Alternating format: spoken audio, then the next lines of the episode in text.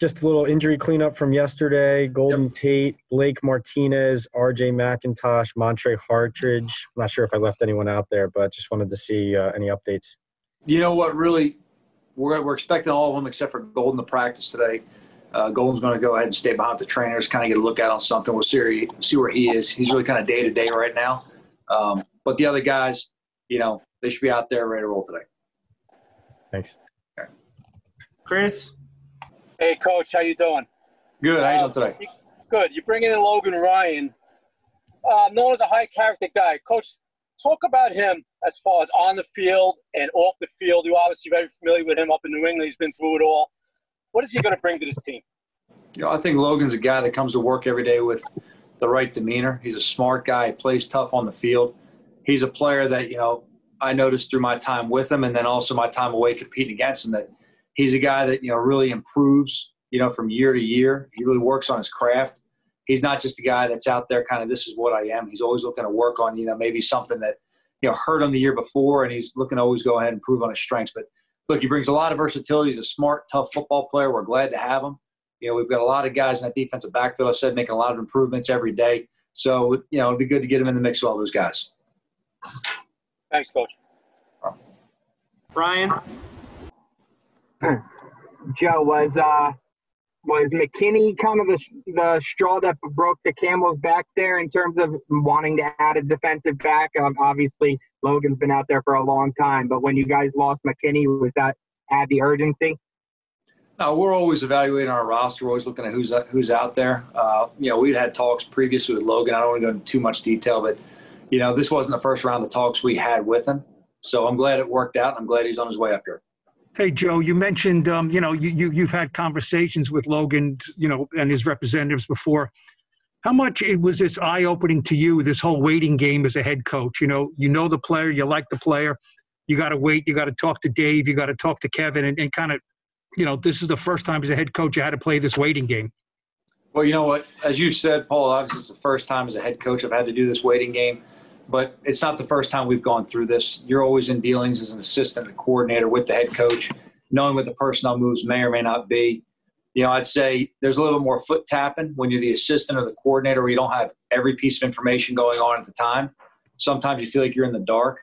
Um, but, you know, when there's something you need to know, you get informed.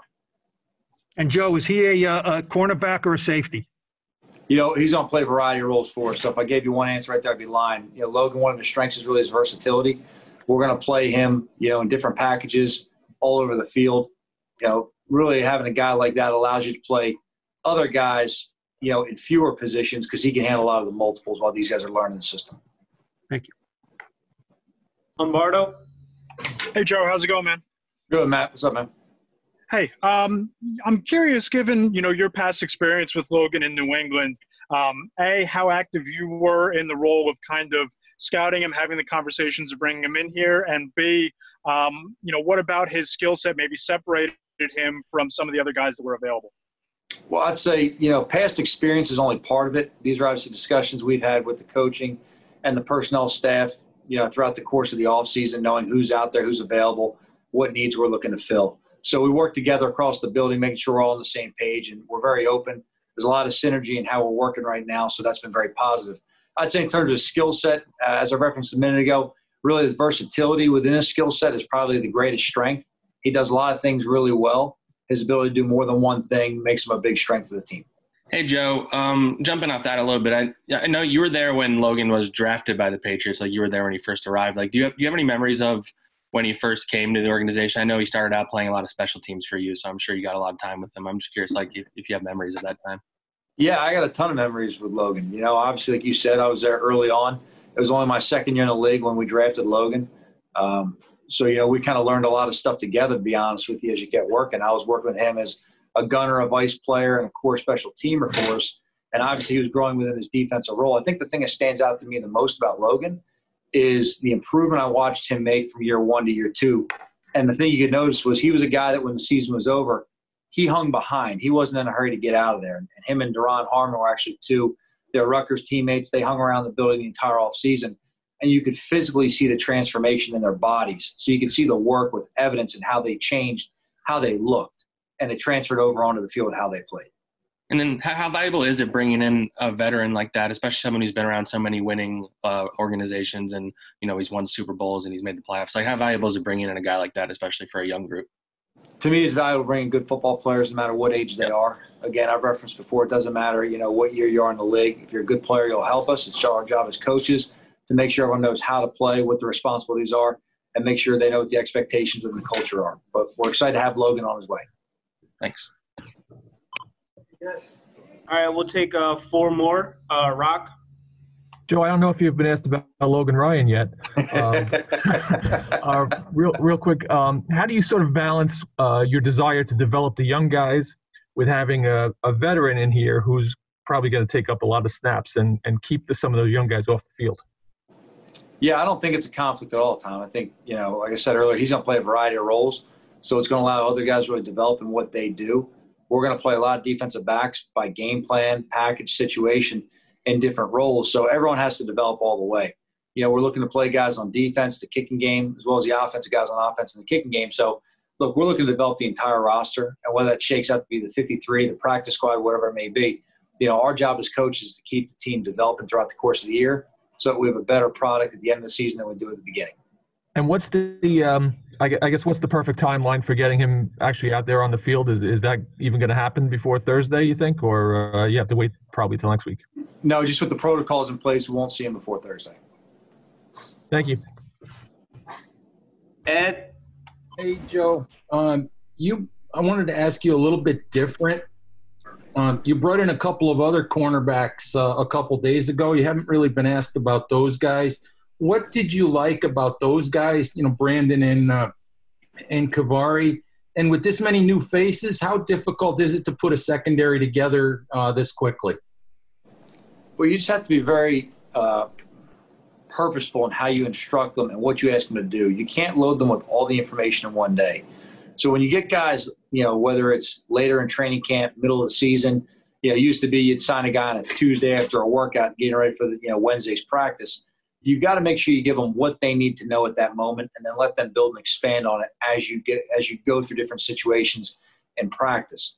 You know with all the guys we've added obviously they'll have a uh, physical skill set that can add to what we're doing defensively package wise i like their demeanor and play. You know these are guys that have good focus in the classroom. They have the right kind of personality to fit our culture. You know we're letting them out there right now to compete with everybody else. Uh, we've already seen them show up on tape in different instances so we're excited about the opportunity to work with them for the other for another week, and uh, we'll see where it all shakes out.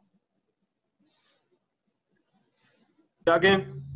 Hey Joe, I got a couple of random non-Logan Ryan questions. Um, it seems like Peppers has cramped up quite a bit during practices, and I'm sure that's not something you want to have happen on Sundays. What, what does he need to do differently to, to prevent that? You know, I think he's already doing a good job of hydrating. We test our players' hydration levels when they come in the building in the morning to make sure they're ready to go on practice field we don't want to put anybody out there on the field who's not ready to practice hydration wise because that's the number one factor in soft tissue injuries. So he's done a great job as far as staying ahead on the hydration, replenishing the fluids. You know, we weigh these guys in, we weigh them out to make sure we can monitor what their bodies have done throughout the course of practice, and we can go ahead and treat them, you know, the best way through fluids and nutrition and rest, and to make sure we're on the right track. But you know, look, he's done everything we've asked him to do. He plays with a high motor. Some guys sweat more than others. You know, there's opportunities in games where you give IVs at halftime, or you know, there's extra opportunities to kind of give different salt pills and fluids. You know, right now practice, he's a guy you know that just goes 100 miles an hour, and sometimes you got to remind those guys to drink a little bit extra. And then the other thing is, I don't think I've seen any of your players wearing those like COVID face shields, or whatever you call them. Is that something you guys experimented at all early in camp when you were just out there in the helmets and guys didn't like them, or is that something you guys have uh, have given a try? You're referring to the plastic ones? Yeah, yeah. We actually wear those for every walkthrough we do. You know, so we would go in the sit in the during the acclimation period, we go in the stadium for a nightly walkthrough. They would have to wear a face mask and the clear plastic shield over top, and we just explain them that, you know, we're going to put you in close quarters at times. We're going to make sure we're as safe as possible. And there were different scenarios within meetings itself where maybe we did a walkthrough inside. We did the same thing. Anytime that we were close to each other, they had the face shields on along with a mask. Last one here, Jordan. Hey, Joe. What have you seen from Corey Ballentine so far? You know, I've seen a lot of improvement, and uh, he's obviously an athletic guy. He's got good top speed. They can really run with anybody on the field. you know, it's really patience with the technique. I see a lot of improvement with him on as far as, you know, trusting his speed, trusting the technique, not overreacting at the top of the route. You know, it's, look, some of the things we ask these guys to do, especially early in camp, are foreign to them. It takes a little bit of time to play the technique the way we're demanding to. And I've seen daily improvement from Corey. How much confidence is there that he could be a starter on the outside in this league? I know last year maybe it was by you know necessity, but he played on the inside a lot. Yeah, you know what? Whether it's inside or outside, you know, anyone we put on the field, we have confidence in our guys. I can't look at the other, you know, ten guys on the field, you know, or the other fifty-two in the locker room and put somebody out there that we don't have confidence in. You know, if there's someone that we're not 100 percent sure on, then it's our job as coaches to find another way to match the opponent without using that person. So everyone we put on the field, we have confidence in Jordan.